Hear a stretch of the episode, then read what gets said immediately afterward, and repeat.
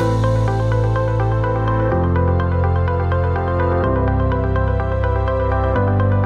Establishment's Talent Talk Asia podcast is brought to you in partnership with Vincere, the new breed tech platform used by 15,000 recruiters worldwide. Vincere is the secret weapon for progressive recruitment firms. It provides recruiters with everything they need to scale from CRM slash ATS through to online timesheets, websites, and analytics. A true all in one growth platform built by recruiters for recruiters. Learn more about Vinny's story on my exclusive interview with their founder on episode 43 of this podcast. If you're looking for a new recruitment CRM to accelerate growth, visit vincere.io slash talent talk Asia for an exclusive offer for all listeners of this podcast.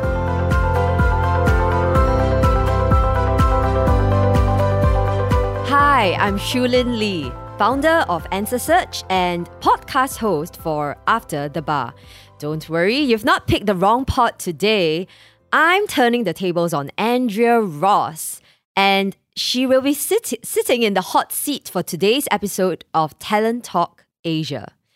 As we all know, Andrea is a coach, some sort of guru for recruiters and talent acquisition people. She specializes in coaching people in the recruitment and HR industry.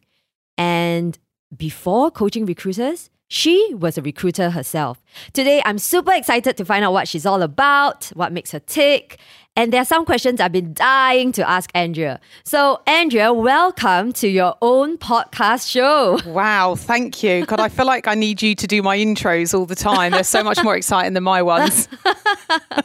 yeah. So, we're going to dive right into it because there are a lot of questions here. And the first segment Today, we're going to break it down to three segments. The first part, we're going to find out more about who is Andrea Ross. And we're going to talk a bit about leadership lessons. And last but not least, we're going to talk about your insights into the recruitment industry. So let's just get started. Are you ready? Yeah, I'm Andrea? ready. Let's do it. Let's do it. okay. So, Andrea, you of all people, you know the heartaches, the headaches, and also the joy of getting the right candidate for the right position. Mm-hmm. So, to begin, could you share with all your listeners what started your recruitment journey?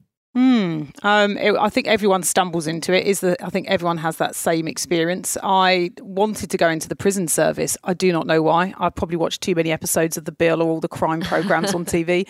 Um, I did loads of interns with the police force. I'd go out in the police cars and kind of go on patrol. I know it sounds crazy, doesn't it? Can you imagine me on patrol at like 15 years old? Hilarious. um, and I really wanted to do that. And so after university, I, you know, I'd studied behavioral science or psychology, sociology, and all that lovely things. And I thought, yep, I'm going to go into the prison service. That is what I'm going to do. And I wanted to do a master's, and I couldn't afford to do a master's. Um, I'm not from a wealthy background. And so I thought, I'll take a year out. I'll move to London. I knew how to type. My mum had forced me from a young age to touch type. So I'm the super fast typist you'll ever find. So if you ever see me on a virtual workshop, I'm like, like this. I'm super fast. And so I joined as a secretary to a company, um, Michael Page. Amazing. I joined Michael Page uh, as a secretary. So I worked on the contract desk. Uh-huh. I I typed CVs, I bought coffees, I babysat for my um, boss's children, I organised quarterly events. Uh, so, yeah, I did it all. So, I just literally sat on this contract desk with pretty exceptional people, I have to say. I look back on that now and I see these people um, on LinkedIn and they've gone on done amazing things. And I really was around amazing people, just listening to how they were managing offers. You know, fewer tears in, in the toilets because I'd offers go down the drain, and that was kind of that emotional roller coaster.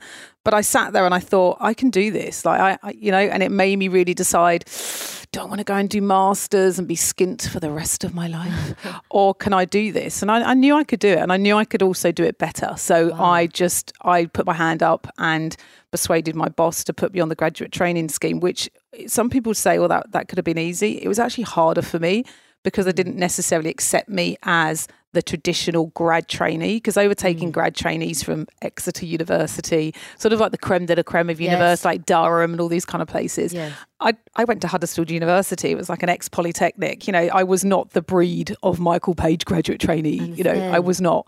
Um, so I had to do loads of interview rounds and um, thankfully, my boss had kind of, you know, give me a load of practice on say this, say that. So um, and so I suppose that was quite good for me because it gave me the drive to prove everyone wrong. Yeah. I had to work that a little bit harder. I didn't want to, you know, I had, there'd be references and oh yeah, she used to work on that desk as a secretary. So for me, even though I was a graduate, the same as everyone else, Yes. you know, I, I was slightly different. But then for me, I felt I had an upper hand. I knew the people in the office. Mm-hmm. Um, I knew the roller coaster. I kind of knew what was going to go on. You know, I knew that the quarterly bashes involved drinking a lot and being sick in the toilet at the end of the night and knowing that I shouldn't do that. So there was kind of, you know, these kind of things that you learn early on. So Yeah. that got me into recruitment. That was kind of the first stages. Yeah. Love that story. I admire your guts to put your hand up and say, hey, I've been formatting CVs, but guess what? I think I can do the job and maybe even better. Yeah, God, formatting. CV was absolutely soul destroying. I got to say, it was all. It was. It, I was just sort of listening to everyone on the phone, going, "I want to do that. I want to do that." So yeah, I did it for about six months, and I just I had to move and do something different. Amazing. Yeah. And if you hadn't put your hand up, we wouldn't be seated here. I know it's kind of crazy, isn't it? Yeah, it's, it's really crazy. crazy.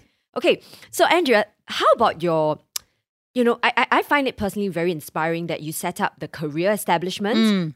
and WIRA, Women in Recruitment Asia. Yeah. So how did that come about? Was it a push pull factor? What was going through your mind when you started? And actually, Yeah. what's your your purpose and what's your aim in all of that? Mm, Yeah, I mean, look, I'd come from a recruitment background. Obviously, when I'd, I'd left Michael Page, I Yeah. joined Morgan McKinley, I joined Robert Walters, and Yeah. so I'd reached quite a senior level within Robert Walters. And I loved recruitment, I loved leading, I loved all of that. Mm. But also, what was really part of my real passions is developing people. Developing people. I mean, that's always been for me. I've always enjoyed building up teams, seeing someone that didn't have the skills, seeing them walk in with a better handbag, put a deposit on a house. Like for me, that's joy to see someone grow. That just that does it for me. Always has done. And so when I left Robert Walters, because I just my husband had a job in Germany for a start, so we moved um, we moved there. He'd he'd been asking me to go for years because my career was progressing, but he needed to do it with his, and it meant a trip to Germany. It meant a stint in Germany. And every time we had the conversation, it was, oh, but I've just taken over Vietnam. I've just taken over Malaysia. If I stick to something, I need to, I need to turn it. You know, I had to turn around those businesses. And so after I got back from Germany, I was a different person, right? I was just different. It was just kind of, do I want to go into that hardcore recruitment industry? Can I replicate what I did with Robert Walters? And I just sort of felt, no, I'm proud of what I did there. I don't need to replicate it. But what I can do is help people get better at what they do within recruitment. And so I had a friend of mine that was just lived around the corner from me and just said, Why don't you do training? I was like, oh, Really? Do I know anything about training? Then I, then I thought, Well, I've been training recruiters my entire career at Robert Yeah. Walters. I used to design the because when we when Robert Walters first started, everyone always thinks Robert Walters has always been this beast of a recruitment firm, you know, massive organization, loads of infrastructure, loads of support. It wasn't that when I joined. It was 10, 15 people. It was a boutique. Um, you know, we didn't have HR, we didn't have resources, you know, we didn't have a huge amount of sector, we didn't have any of that support. So um, I wrote the training programs, I facilitated them. As I got more senior within the business, I rewrote them across the region leadership stuff. Probably completely rubbish compared to what I do now. But um, then I, when my friend approached me and said, "Look, I've got I know a few clients that would actually be really interested in someone like you training them." Um, that's where it all started. You know, my first client was RPI, RP International, which I think are in your office now. They're in your Ah. building, right? Um, and they're extremely supportive. And you know, I must have done an all right job. I worked with them for a couple of years after that. So um, that was sort of the passion for me was being able to develop people. Wira came about because there's just no recru- there's no community with recruiters, and you know, and I'm I'm certainly a testament to the way I probably behaved of how I treated competitors as well. um, I think we've spoke about this Yes. before, right? Um, and that sort of changed a lot. And I felt in Asia there were so many people that I couldn't touch. I could only do a certain amount of coaching. I could only do a certain amount of training. I could only deliver a certain amount of learning programs. And I had so many people that I felt, God, you know, you haven't got a boss that necessarily has the budget for you or the company has got the budget. And I felt, well, what's missing here? And Women in Recruitment was a group in London that did a brilliant job. But I felt we could do it better in Asia. Um, and so sort of developed out more services for it. So to create a community where people to come together.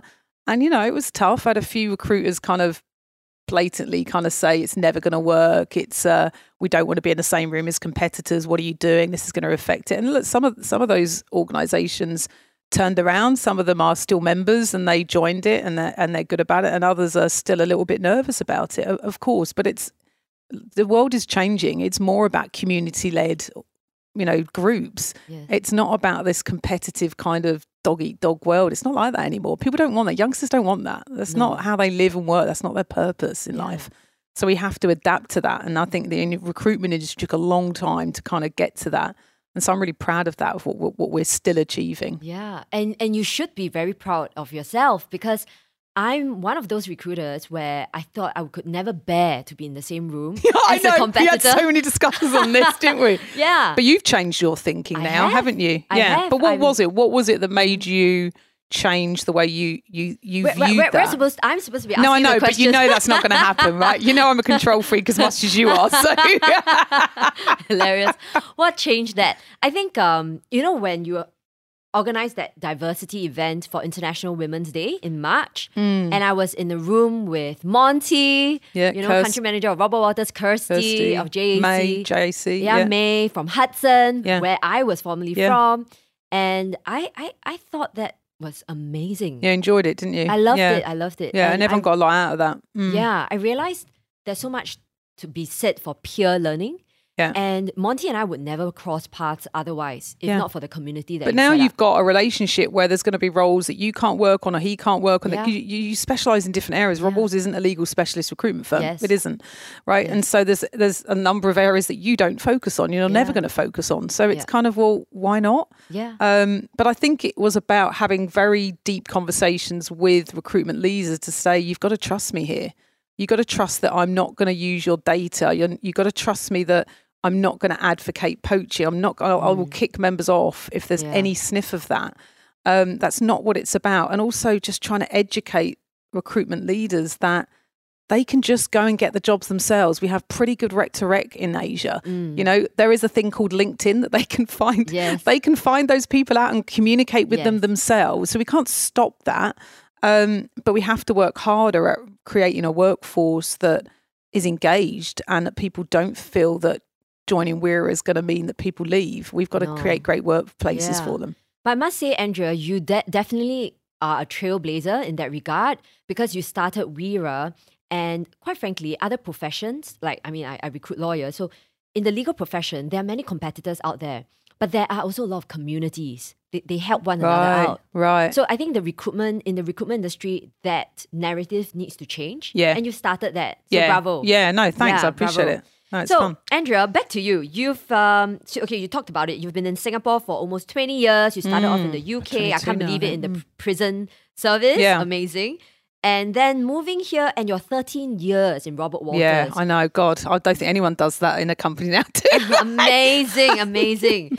And Yeah. what actually prompted your move to Singapore? I don't think we touched on that. No, I um when I was working in London for for it was then so I left Michael Page Mm-hmm. I I had a great I had an amazing experience at Michael Page. I learned everything, fantastic training, everything. But I actually got bullied quite badly by a boss there, quite badly. And I'm a pretty tough cookie. Um and actually I think we had about five or six people walk out at that time. You know, it was yeah, it was it was it was it was pretty awful. That person was going through a breakup, and unfortunately, we we kind of had to deal with it. Um, and in terms of how that person treated us, and it just reached to a point when I thought, well, actually, there's loads of other organisations that I could. For me, I need to be happy in an environment that's really important to me. I'm high positivity, and so I left. Um, many years later, I met up with that person in Hong Kong in a drunken bar, and she apologised. And I feel that's done. I feel like that's great. We all go through crap in our lives it- for me meeting her at that time it was it was just what it was. And that prompted me to move to Morgan McKinley. So I moved to Morgan McKinley to basically build out their whole financial services for contract with another with a couple of other colleagues. It was very new for them. So for me I do what I love which is business development which is great. So I got to be able to bring in a lot of clients and candidates that I'd had from my network at Michael Page it worked really well. And every single is that right? Yeah, yeah. So every single Friday, I'd get a phone call in the morning of a drunken person called Mark Elwood uh, in Singapore that would be, well, he wasn't drunk, well, he was a little bit tipsy, and he was at Penny Black. And every Friday for weeks and weeks, he kept ringing me because I used to work with him at Michael Page, right? Right. So we were we were really best, we were best friends, we're close, and he kept ringing him and going, you know. You know, we're still here. You know, what are we doing in Singapore? It's really hot tonight. Oh, we, we're going out. We're doing this.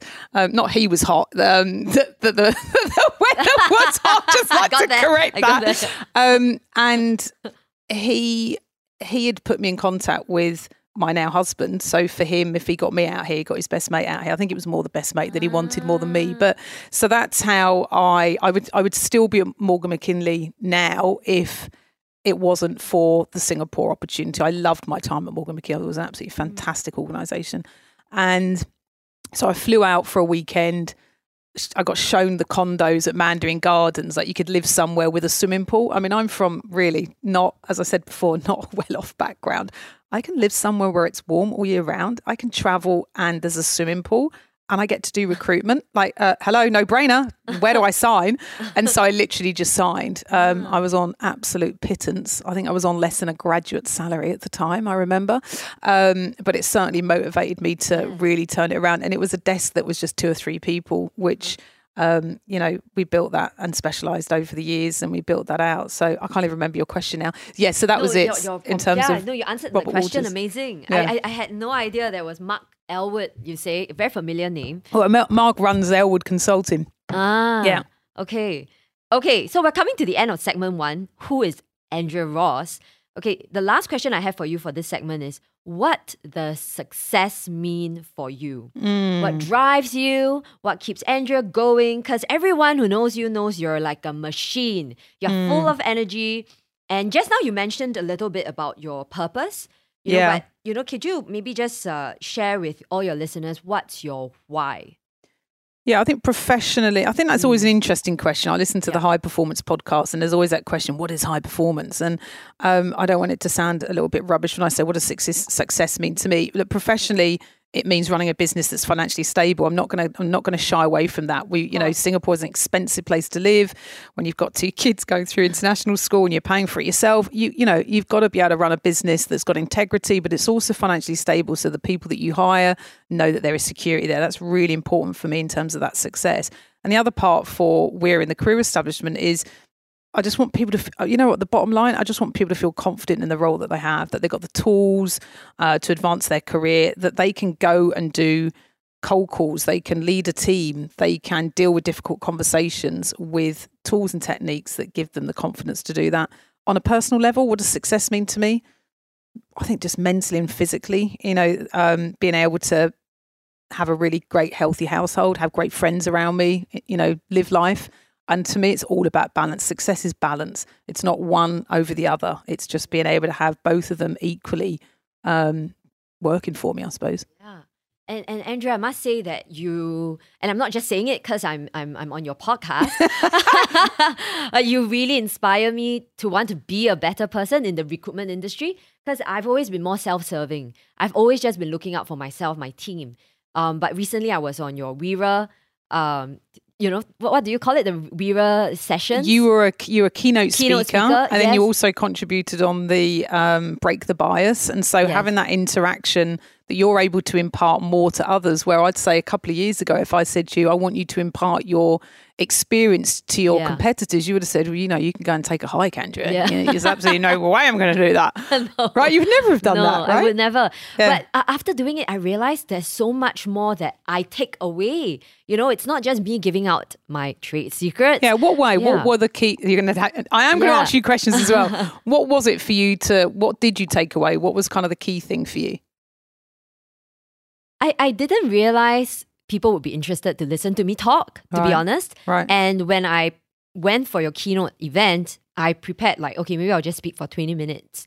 I didn't expect to speak for almost 15 yeah, minutes. yeah. We had to cut the Q and A. No, we, had to, we had to cut the uh, breakout rooms, didn't we? Yes, we had yeah. to cut that out. And um, I received so many messages from the people who attended it. I mean, people in Kuala Lumpur, even. Yeah, you know, that's so really I think that impact Yeah. is something because if tomorrow I were to leave this world, you know, uh, uh, whatever money is in the bank account, okay, I, I leave it for my kids, of Yeah, course. yeah. But there is a much more lasting What's your legacy? legacy Yeah, absolutely, absolutely. if you feel that you're in this world not just for yourself, Yeah. I think that that speaks and you are clearly falling into that category because when I started my podcast, you offered help selflessly.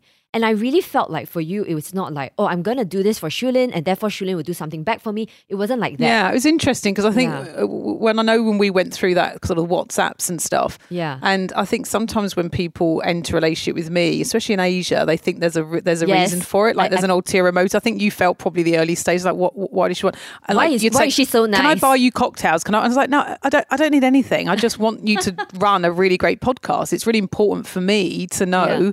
That I could have helped, and that if you if you have that, because I don't want you to be nervous running a podcast. I want you to have all the skills. I had to YouTube it.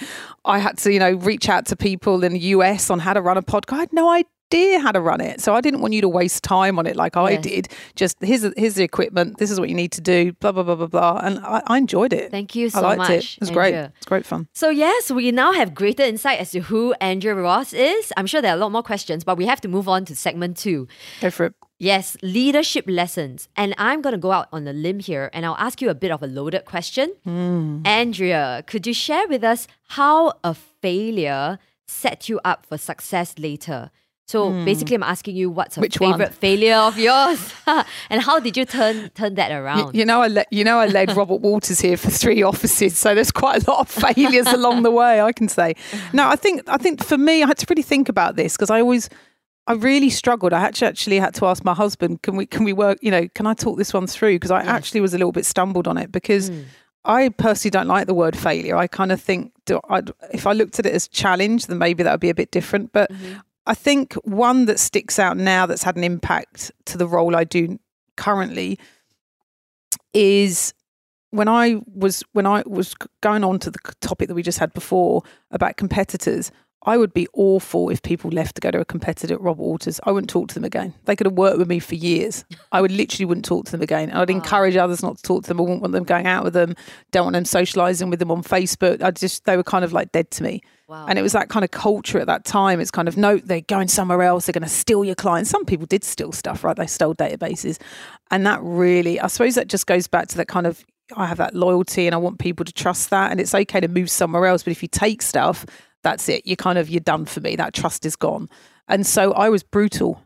I mean, brutal. Mm. So, and now when I look at that, How brutal. I mean, I, well, it's brutal. I just wouldn't talk to people. I saw them in a pub, I'd just be Oh. like that. I just, I'd be awful. And you know, now fast forward, I run a community-led recruitment team group, which is crazy.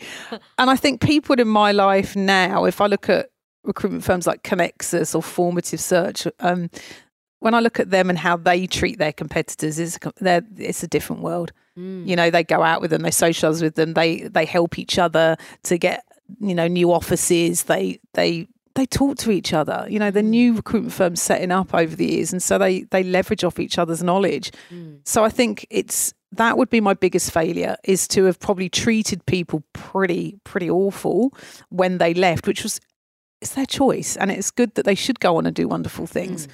Um, But it's not uncommon though what you did, uh, Andrea, because I when I left Hudson, it was like I was the enemy I know. It's, mm. it's, it's, it's not a nice way to treat people. And that's probably the biggest regret I ever have. Um, but now, uh, you know, I've self reflected on that. I run a mm. community led now, but I, I suppose it gives me empathy when I mm. speak to a leader that says, I'm nervous about my ah. group joining Wira. I get it. But we have to just put it aside. It's not about a playground for people to be poached. It's a playground for development, for mentoring, for create, you know, getting good resources. It's not, you know, it's not about just people in the same room that they could they could move. Yeah. We've got to get we've got to get away from that. So what I'm hearing from you is that you realize it's not a zero sum game. Yeah. It's not like all or nothing. You Yeah. can still have a relationship with someone who's left the organization. Absolutely. And you know who knows what will Yeah. happen after that. Yeah, I mean, I'm completely different. Mm. When, when I talk to Lindsay, my colleague now, I said, look, if you're ever at the point you're not happy, you want to do something else, just talk to me. Yes. You know, I will do as much as I can to develop you that give you the skills to go and do other stuff. I don't expect you to be with me for like 13 years. I don't know what I'm going to do in 13 years. Hopefully, I'm still alive in 13 years. But, you know, I think we just have to, I think we just have to be really careful the role we have as owners as leaders Yeah. and how we and how we look after those people is Mm. really really important Yeah. So actually, you did turn your failure, I, I suppose, okay, instead of Yeah. saying failure, I know I don't like the word failure myself. I, I read somewhere you either succeed or you learn. So you did learn from you know past mistakes. definitely Yeah, for sure. Okay, and as we all know, and I'm sure a lot of the listeners out there are all recruiters, recruitment is one of the hardest jobs in the world. It's not an easy path. And what's even more challenging is when you're managing a team whilst recruiting for your clients. And Andrea, you're such an experienced recruiter and manager. Could you share with your listeners what's the best and also the worst thing about managing a team whilst you're a billing manager? So, managing a Mm. team as a recruiter, basically. Yeah. I suppose I have up to date knowledge of this because I work with a lot of leaders or emerging ones and so can hear their challenges. But I, I suppose I'll, I'll take it from their own experiences and mine. I mean, I think leadership is, is you know, it's like being a parent, isn't it? Yeah. It's like you, you know, you decide to be one. Hopefully, it's not an accident. Um, you decide to be a parent, and you're on it twenty four seven. You know, you're you're a lead, you're a parent twenty four seven. You're a leader twenty four seven, right? There are times that you've got to react. Yeah. Where, So those are the best things about being a leader. I think the most important thing is you've got to decide you want to be one.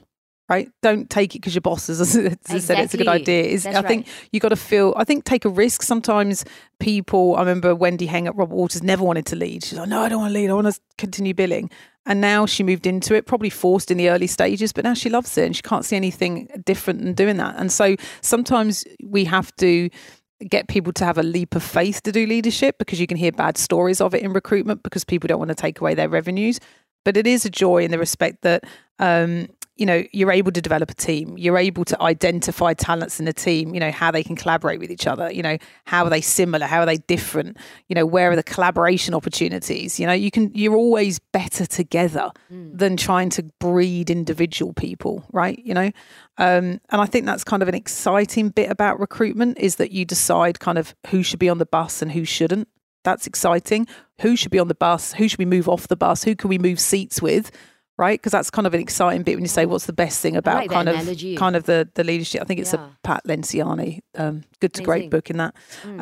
Um, I think one thing that people sometimes miss out when it comes to managing a team, what the best bits, is just having fun Yeah. banter, laughter, cheekiness, silliness. Someone's had a bad day, make them laugh. Just, you know, just throw balls around when you're not doing your, your core stuff. Just have fun Yeah. because life is about, you know, making it, you know, life is about just, you know, oh God, I can't even get my words out. It's not all about just making the revenue. We've got to have breaks in those days. We've got to, you know, celebrate success. You know, sometimes people just constantly chase that number, but we've also got to celebrate the little successes. Um, I think when when we're looking at what are the worst things about manager team, God, there's bloody loads, isn't there? Um, I think it's really hard. It like as I said, being a parent, it's really hard trying to juggle it, isn't it? I mean, you know, this is what you're Yeah. doing now, trying to make time for your kids, for your husband, for your friends, for grandma, for um, the people in your office, your Yeah. clients, your clients. It's a lot of roles. It's a lot of time when you think about that. So you've got to really segregate your time. Some people are better at being able to structure that than others. You know, Mm. some struggle with putting those roles and how important they are. One goes over the other. You know, we've talked about this before in, in, in, your podcast with with someone else in the market. Um, I think the hardest thing about managing team is turnover. Is is Yeah. attracting talent, is being Mm. able to retain them, attract them. Mm. I don't think the recruitment industry has got got it right yet. You know, um, everyone's still struggling on what are the right people for the profiles. Um, how long should we keep hold of people? Their onboarding isn't always fantastic. Training Mm. isn't always fantastic, and so it's still not as sophisticated as maybe the corporates. And I think that does kind of make them suffer a little bit. It's ironic, isn't it? We're in the recruitment industry, but we're one of the worst people when it comes to Yeah. recruiting for ourselves. Yeah, definitely. I think it's Mm. just putting the money in the right places. Like you're Mm. putting the money on a on a trip on a boat or putting the money into an incentive trip. Well, that's all well and good, but it doesn't keep people. Yeah. Those are not the reasons why people stay. People, you know, um, people stay because their opinions are heard. People stay because there's a career path. People stay because they're inspired by their boss. People stay because they work around really quality people. This is why Mm. people stay. It doesn't say in those sort of elements of engagement that it's an incentive trip on a cruise as much Yeah. as it's wonderful. And we Yeah. love that. It doesn't keep us there, not for long. So I think it's just understanding those elements of engagement because then you can keep the great people that you have. yeah. I think those are my Love top that. ones. I Yeah. love that. So in sticking to the best and worst, Mm. let's hear from you. And because you you yourself you dish out advice, you coach people. Um, let's hear from you. What's the best and also the worst piece of advice you've ever heard been gi- given to a rookie recruiter? Hey, listeners, time for you to grab a cuppa or maybe a chance to catch your breath on your morning run. Now, whilst you're doing that, I want to share with you one of our new training programs for 2022. So, if you're a recruitment firm and you have some new starters joining and you're really struggling to put time aside to get them up and running, then our two week bite sized e Strengths onboarding program may be just what you're looking for. We will get your new starters become really familiar with your values, your mission, your purpose, your structure, what your commissions look like, your rituals and so that we will get them up and running and productive as quickly as possible. So if you're interested to hear more about that, reach out for a discussion. The Career Establishment's Talent Talk Asia podcast is brought to you in partnership with Vincere, the new breed tech platform used by 15,000 recruiters worldwide. Vincere is the secret weapon for progressive recruitment firms. It provides recruiters with everything they need to scale from CRM slash ATS through to online timesheets, websites, and analytics. A true all in one growth platform built by recruiters for recruiters. Learn more about Vinny's story on my exclusive interview with their founder on episode 43 of this podcast. If you're looking for a new recruitment CRM to accelerate growth, visit vincere.io slash talent talk Asia for an exclusive offer for all listeners of this podcast. It's really hard, this one. I think the best one someone told me um, at Michael Page was every meeting is impossible. It, eh, sorry, every meeting is important, not impossible. I was thinking, what kind of advice is that? That's a crap piece of advice, Andrea. No, the best piece of advice is every meeting is important. Leave a good impression, make an effort, build a relationship. And that has always stuck with me. Like, I think sometimes people have that tendency um, anyone in life, it's not just about recruitment. I think, oh, you know, I'll just go into this meeting, I won't prepare for it. Oh, I just, I'm not going to get anything out of this. But I always, I love an interaction with someone. Yes. It could be a little auntie downstairs doing, you know, clean the. It could be anyone. I don't care. For me, it's just about people, right? And I think if you can be curious about people, you get to get under the bonnet of people. Um, whether you want it to be transactional or not, it's always going to help you in your life. That's my I best piece it. of advice I about the, every meeting is important. Worst, you know what? I couldn't answer it. I don't. I honestly don't. I, I, don't. I couldn't think of anything that someone's given. I, have mm. given, or I mean, I'm not obviously going to say on my podcast. I've given yeah. someone the worst piece of advice. um, I've perhaps. I think one time I said to a recruiter that interviewed with me, "You're never going to." She was. I just. I don't know why. I just didn't get on well with her. I think she was pushing my buttons, and she. She wanted to be a recruitment consultant. I said, like, I just I just honestly just don't feel you've got the skills to be one. You know, mm. I think we're mm. going to struggle to bring on board. Mm. Um, and I think she went on to do TA and did quite well in. T- she didn't do recruitment. She went on to do TA and she's quite successful in it. So I sort of kicked myself that maybe I shouldn't be so biased early on in an interview. No, yeah. it wasn't my good piece of advice. Oh wow, I did the same thing once. Yeah, so, yeah. Feel, you feel not, pretty rubbish alone. after that. and um, okay, I mean, you shared a lot so far. Andrea, could you share a little bit more about, you know, what has happened in your life, in your journey that shaped who you are today? So are there any particular incidences that you can pinpoint to? Because you're you're very you're a force of nature. You know, you're inspiring and you're a loving mom to your two sons and your loving wife. So I'm, I'm sure a lot of people out there they look at you on social media and they're like, wow, you know, how does Andrea find time to do everything? Mm. So what yeah, can you share a bit more about what's shaped help yeah, I suppose. I mean, look, mm. I, I certainly not going to make this podcast be a depressing one. Look, I've I've had cancer a couple of times. I've had it three times, but two oh. of them oh. two of them are serious ones. Wow. And so when I was at when I was at Robert Walters, um, I was a few years in managing a team in financial services at the time. You know, I had a sarcoma tumor on my neck. Like I had a little nodule on my neck. I I think I've had it for years. To be honest, I never really noticed. And so um, sarcomas are really rare tumors, just really rare. And yeah. so the diagnosis here was kind of incorrect. So I went home and spent about four months without my two year old son. It was hell. I'm not oh, going to change. It was absolute hell. My husband looked after Jack, my then two year old, who's now almost 18.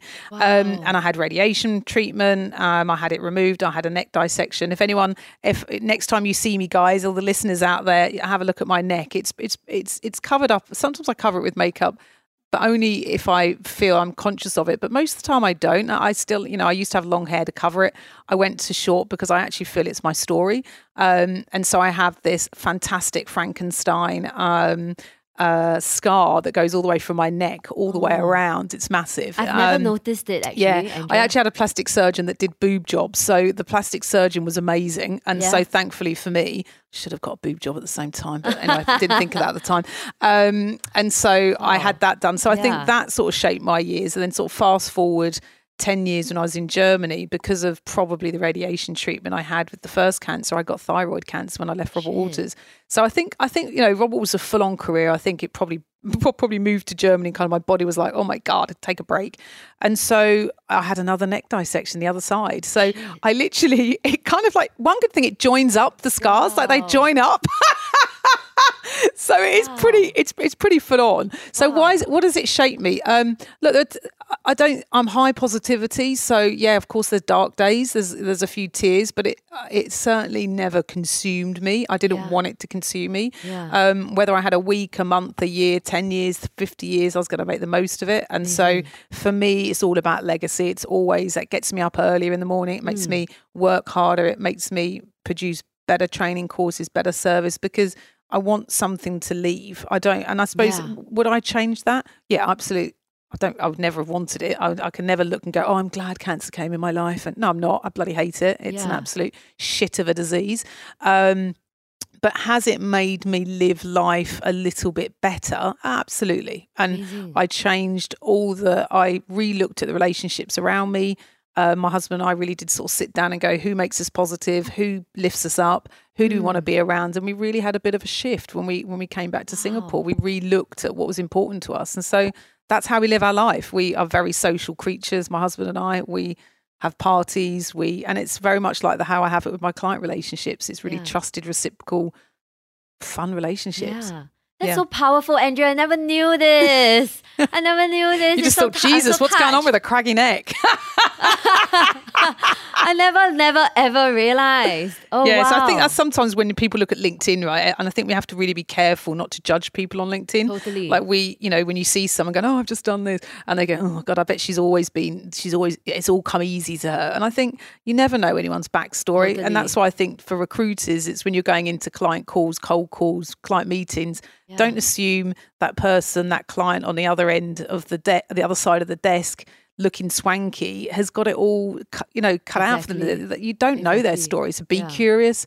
Um, get under the bonnet of people because yeah. everyone's life stories, whatever it is, doesn't have to be as dramatic as mine, are interesting. Everyone's interesting. Everyone's got a, everyone's got a story to tell. Yeah, I mean, I I feel so deeply moved by your story, Andrea, because you're so positive and now I know why you, I would say you, you know, how do you, what's the word? Carpe diem. You're yeah. just always seizing the day. Absolutely. And you're never, you're nonstop and you make people, you lift people up for sure. Oh, thank you. you. Know? That's very nice to say. It Thanks. is. It is the truth, Andrea. Wow. I was not expecting that answer. Okay. So, Andrea, I just want to acknowledge you for sharing that and, you know, showing that vulnerable side You're in welcome. you before we move on to the next question. And I'm sure you've touched many lives out there. You will continue to touch many lives. Okay, so moving on, Andrea, to the next question. In the ever changing landscape of recruitment and training, how do you ensure, ensure you keep yourself current and also because you're working for yourself? How do you make sure you are taking on the feedback for yourself to grow and for your business to thrive? Yeah, no, it's a good question. Um, I think same same as what you do, Chuling, and, and and other people in the market is you know big on podcasts, listening to them, um, mm. audible audible books, or you know I have a huge library of kind of self reading books that I, I you know I take time on a Friday afternoon if I'm not at my lovely wine club that I've joined, um, and I read and I just try and make sure that I can upskill because I think there's a lot of yes. business models, there's new fresh ideas, there's new keynote speakers coming out, producing great content that we want leaders, we want recruiters, we want TAs, HRs to be mm. aware of. And so I think I they don't have time to do that. I have to make the time to be mm. able to mm. deliver that to them.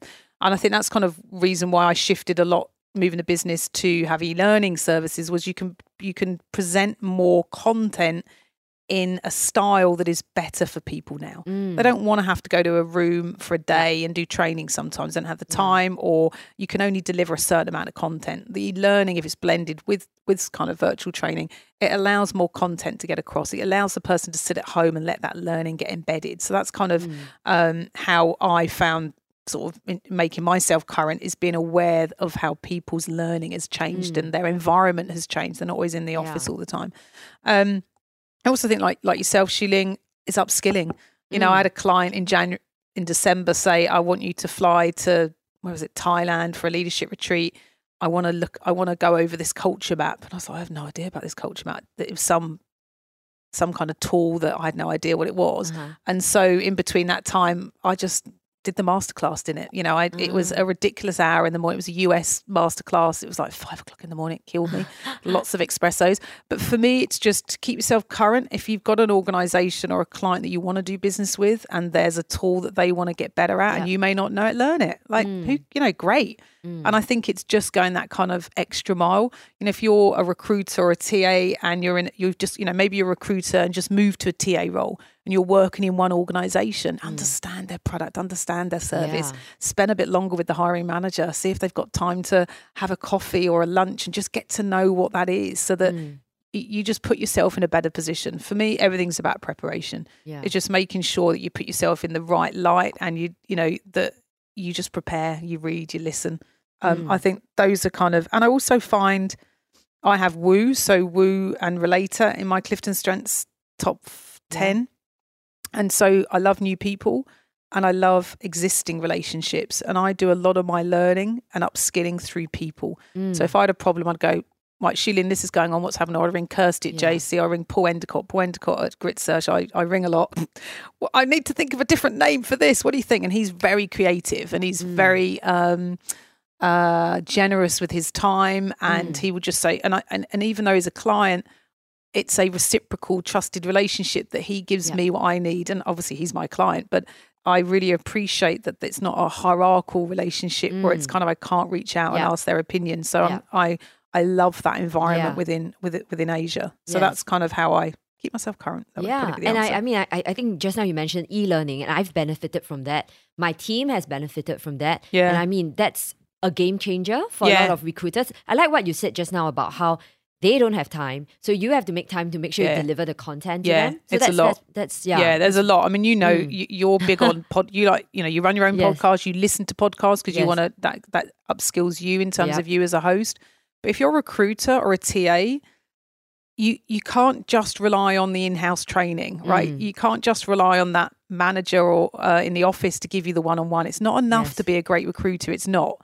You Mm. have to complement it with so many things. Yes. It's about going to keynote events. It's saying, Yeah. "Hey, I saw Shuling at a keynote event. I wonder if she'd have a coffee with me." It's been bloody ballsy. Mm. You know, when I get a text message to say, "Andrew, I, you know, can I can I just catch up?" with- Or you know, I, you know, I will make that time for people. And I think you've got to be ballsy if you really want to get ahead within the recruitment and TA industry. You've got to stay ahead. Yes, got to be ballsy. Mm. I mean, the two of us are ballsy women. I would like to say. Yes, indeed. Okay, so we're moving on to the third segment. Very exciting. Yep. Recruitment industry insights and forecasts from Andrea.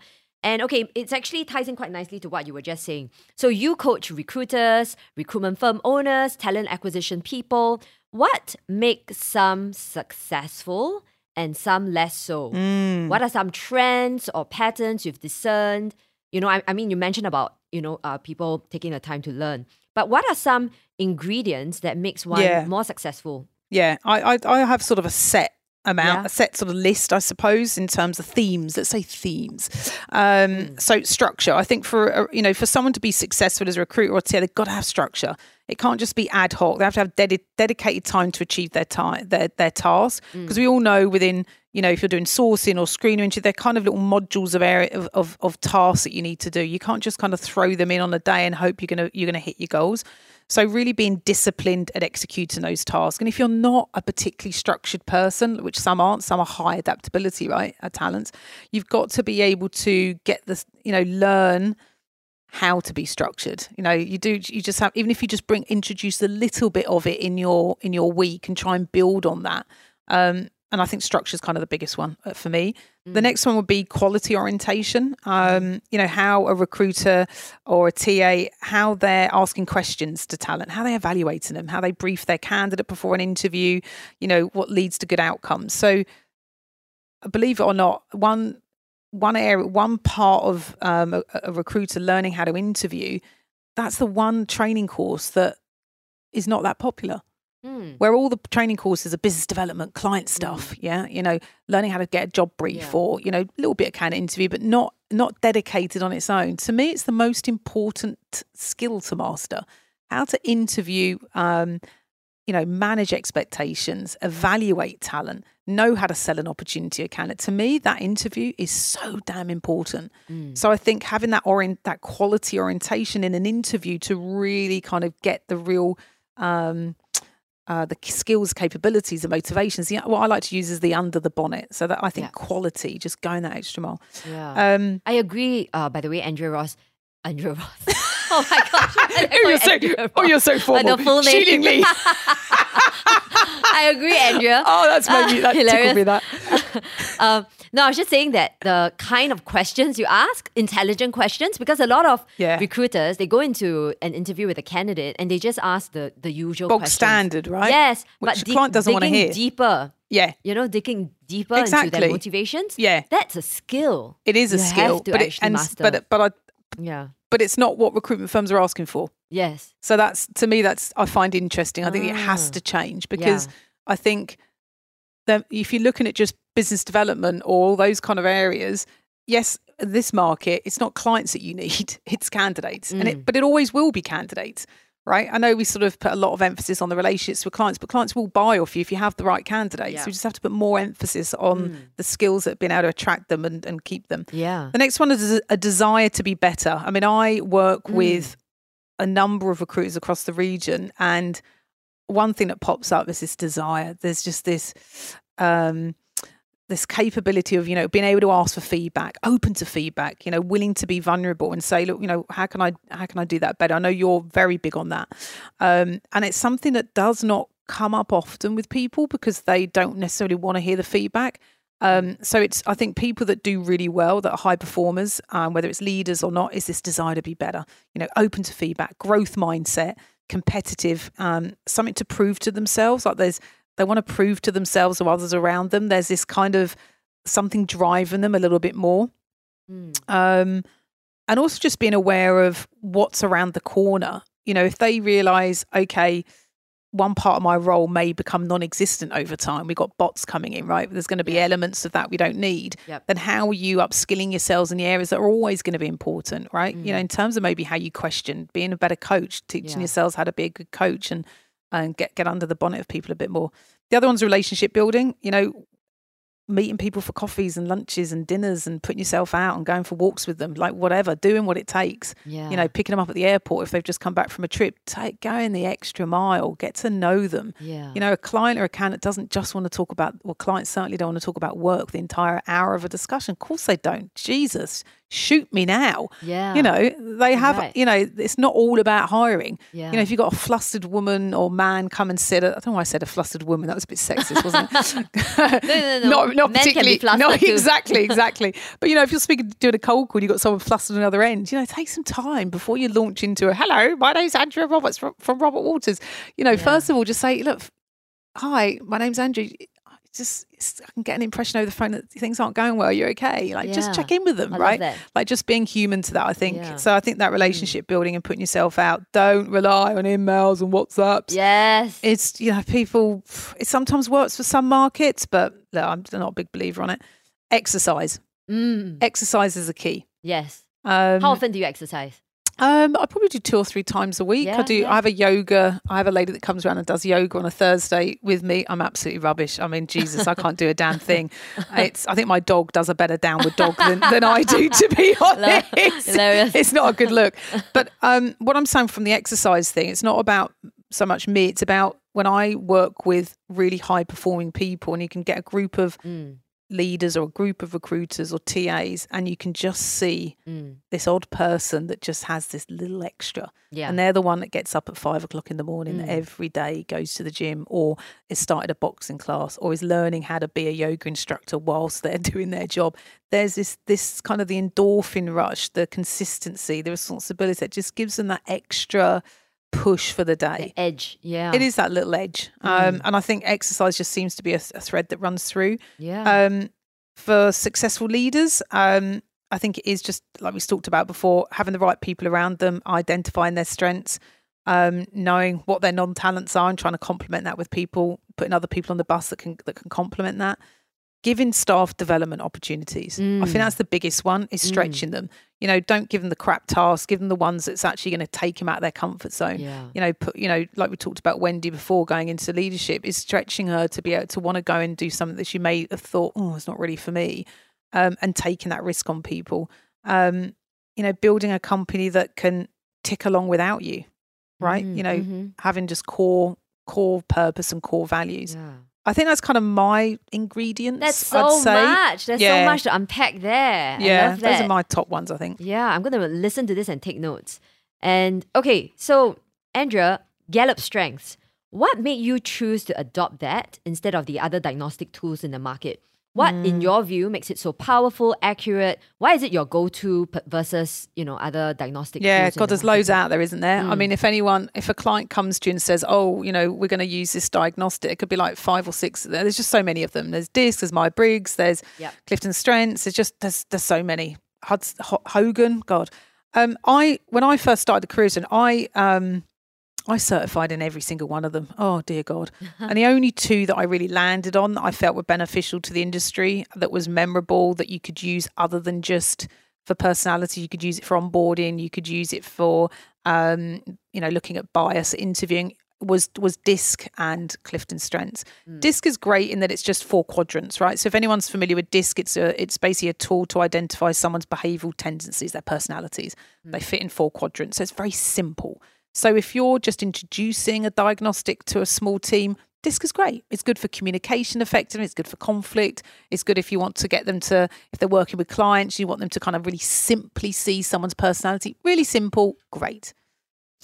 But for me, it wasn't deep enough when you're working with complex teams. It wasn't deep enough when you're working with a team that needs to understand what their blind spots are. You want to know how they build relationships as a team or as an individual. You want to know how they get stuff done, how they influence others. Is this some, you know, is this a team that prefers to do business with existing clients or are they a team that loves to meet new people? There's all different talents. And so Clifton's strengths for me to be certified in it. One, it was harder to get certified in it than DISC, which again tells you a little bit more about kind of how sophisticated the tool is. But it's something that I introduced to the recruitment industry two years ago, and you'll notice people's um, LinkedIn profiles have changed. They're they're they're demonstrating what their talents are, Yeah. what that means to them. So there's a vocabulary now around an individual's recruiter style. So if a recruit if a client asks them, well, you know, why should I use you over someone else? They can say, well, look, I have you know i have high responsibility i take a lot of ownership about what i do you know i'm not someone that is just going to take your role and you never hear from me again for me follow through is really important and so they're able to kind of demonstrate in these four str- domains which is influencing executing strategic thinking and which one have i which one have i missed uh Influencing, executing, and strategic thinking Strategic and relationship thinking. building there we go Ah, all four relationship. Yep. So by having talents within those four, you're able to Mm. identify. It increases your own self awareness, increases the team. So for me, it was just a no brainer. I'm Mm. really passionate about it. I can hear people's talents coming out in their conversations. I don't want to produce training courses that are robotic training courses that everyone else does. And so you're sending off a recruiter or a TA into the market to be a robot and be like everybody Mm. else. That's no fun. We're not robots. We all have our own, own unique talents. It's like a foot. It's like a fingerprint, right? Mm. So if someone's great analytically, or someone's great with communication, or someone's really strategic, or someone's really good with people, they need to know that. They, we need to be able to put them in the right jobs. We need everyone to know who those are and know those talents. And I did not want to be producing a train. I didn't want to be running a training business that was not personalized. Mm. I think that's the difference. That's why I love it. Yeah, I Yeah. love that. I mean, I I benefited from I mean, yeah, you like it, don't you? I, I would say that it wasn't a surprise to find out some of my strengths in Yeah. the top five. Yeah. Uh, but there were others in my top 10, which I was like, oh, yeah, I didn't realize I had those. Yeah. And my, my colleagues as well, my teammates, yeah, loved it. But it's not. It's not just about knowing it, right? It's like, what do I do with it? What, Like, uh, yes, how do you flex it? How you because you have flex a it, strength and you don't go to the gym often enough. Exactly. Then it, it, it doesn't. Exactly. So yeah. Mm. as soon as you work in your strength zone, like you've got communication, Yes. right? And so it's no it's no wonder that you're good at doing a podcast, right? Because you're able to be verbally expressive. Now, if you never harnessed that, you never set up a podcast, you never worked in a job where you spoke to people, that would be unharnessed, and it, and, and it Mm. Yeah. wouldn't, and there'd be a little bit of no joy in your life because of that. That's true. The fact that now you, you you just you know you're in a role and now you've you've stretched yourself, you've flexed yourself by moving into doing the podcast.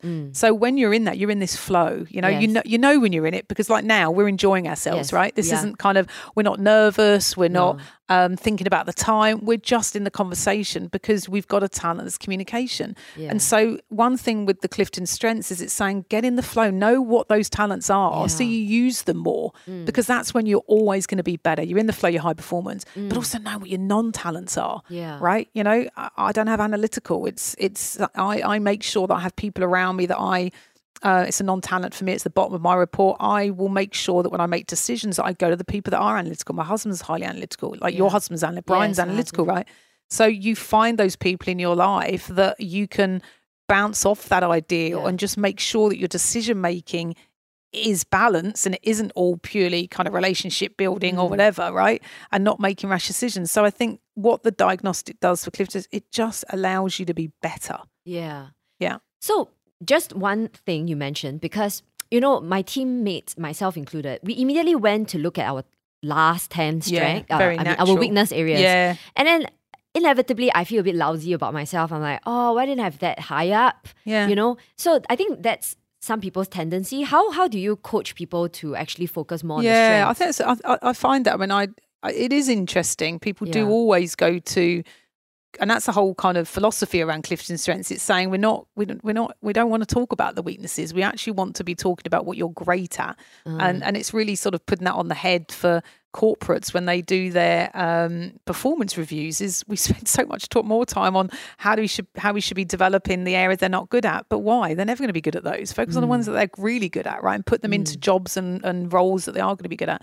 What I tend to say is, look, that it's not to say that you don't have some, you know, you have some capabilities in there. Of course, we're all part of every one of those talents.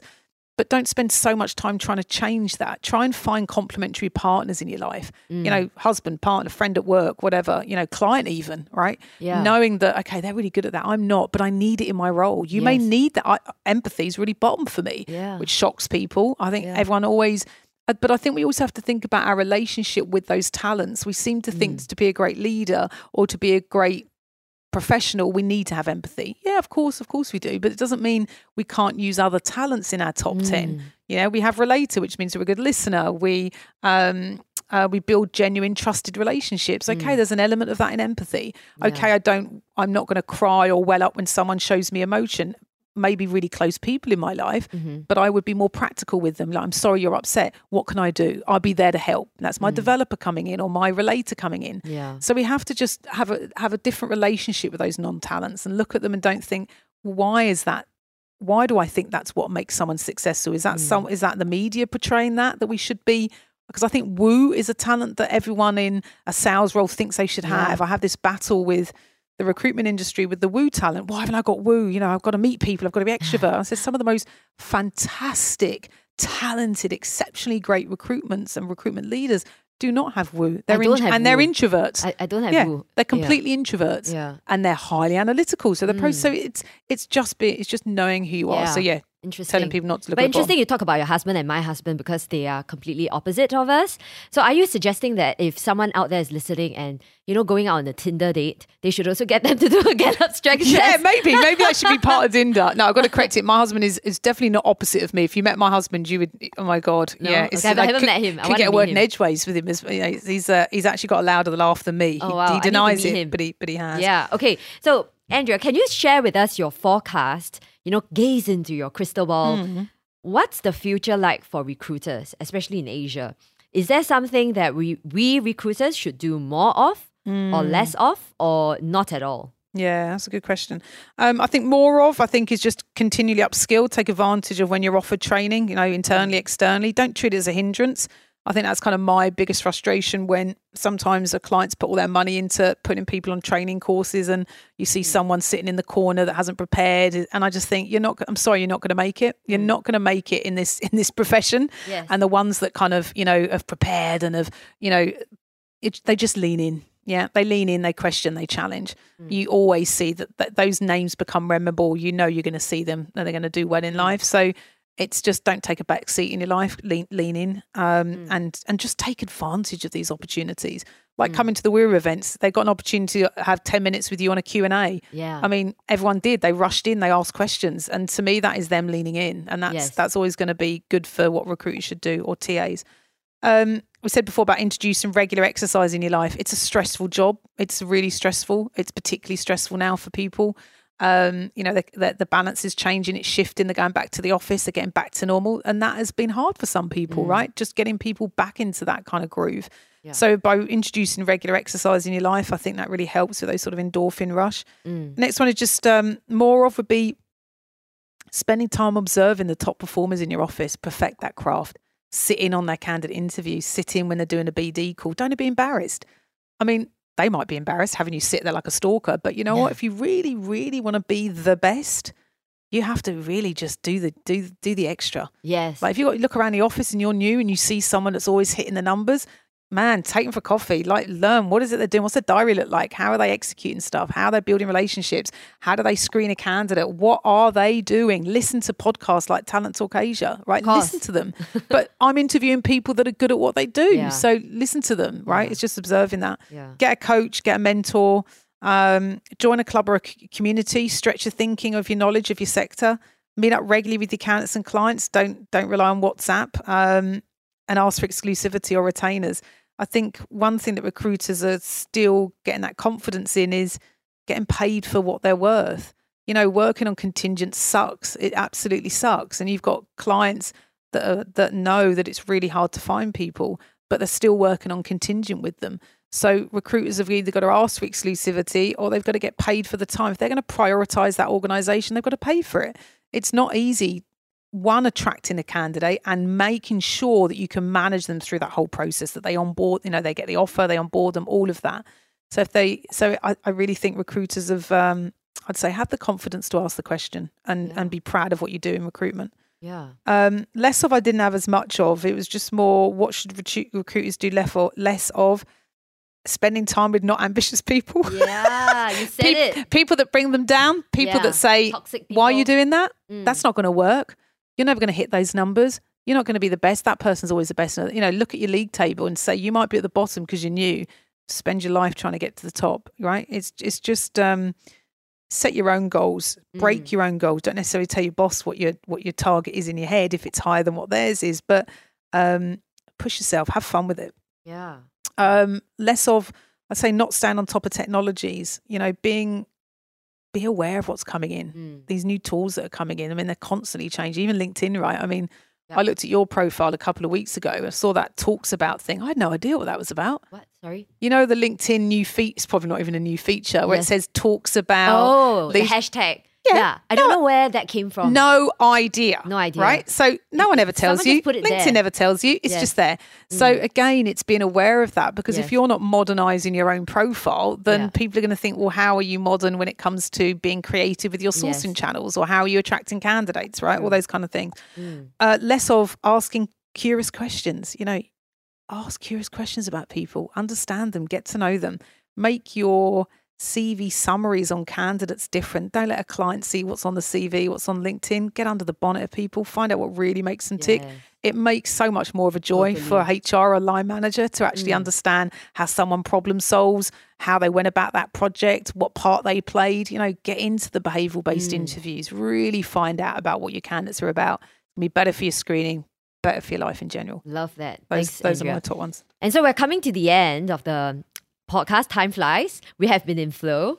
Uh, We have. yes. So Andrea, just now earlier in the in the interview, you mentioned that you've had to say once to someone you interviewed that you he or she is not cut out for this industry. Best to cut their losses and get out. I've done that once to to someone. And I'm going to ask Have you ever said to someone who's not a recruiter that, hey, you should try being a recruiter? Because I, I, think there must be some no, listeners out always. there. I always. I still do it now. Yeah. I was, um, if I'm in a coffee mm. shop in Singapore, and I've had exceptional service and they've just gone the extra mile, which let's be honest, service is absolutely rubbish in Singapore, let's yeah. be honest. Yeah. Um, so when you do get that, I do suggest it. I yeah. or I'll even text someone in recruitment and go, "Hey, there's this guy at this coffee shop. I don't know. There's just something about him. You yes. might want to check him out. Um, I mean, not give a, me the guy's contact. Yeah. I want the guy's contact. so I actually do. I still notice that. I mean, obviously, I'm not in recruitment and hiring people in that respect, but I think for recruitment leaders really struggling to find good people on the ground is don't be afraid to find people that maybe it's someone at the gym yeah. or it's a tennis coach or it's but it's just yeah find those people in your life because they're, they're there. I totally there. agree. I totally, I've done that. I've been served at the buffet once. Yeah. And I love that guy. And once at Harvey Norman, the guy is just an exceptional service. Then I find out he's underage. He's like 17. Oh! He was still in school. Oh, you, you so I gave him my card. I was like, you know, call me in a few years' time. but anyway. Um, I love that thank you for being a guest on your own thank show. Thank you for being Talent a host. You're amazing. Well done. No, I really yeah. Uh, appreciate you know, it. You always do a rapid fire round. I thought no, I will. No. I will surprise you no. with two questions. Oh, you no? have? You? I have. Oh my god. Okay. I have. I have a few questions. Go for it. No. Go okay. For it. What's your favorite drink? Easy. Cosmopolitan. Cosmopolitan. Nice. And what is the motto you live by? Make it count. Make it count. I love that. So thank you for giving me the honor to host. That was fun. And it's the first time ever that the interviewer became the interviewee. On, I know, on, I know, on, and I've been waiting two years to find someone that was that I was happy and proud enough to have on my as a, as a oh, host. Ah, so thank you. Really I'm so privileged. It. I'm so blessed. I've enjoyed myself tremendously, and I'm sure everyone had a wonderful time listening to your story, your insights, your take on the recruitment industry, and more importantly, we all now have a lot of ideas on how to level up as a recruiter. I know I have. So if you like what you heard, please rate and review this podcast on Spotify. And please be generous and share it with a friend. Thank you so much, Andrea. Thank you. It's a wrap. Thank you. Thank you. You have been listening to Talent Talk Asia podcast by The Career Establishment. To learn more about The Career Establishment, our people, and our latest thinking, visit us at www.thecareerestablishment.com or find us on LinkedIn, Twitter, and Facebook.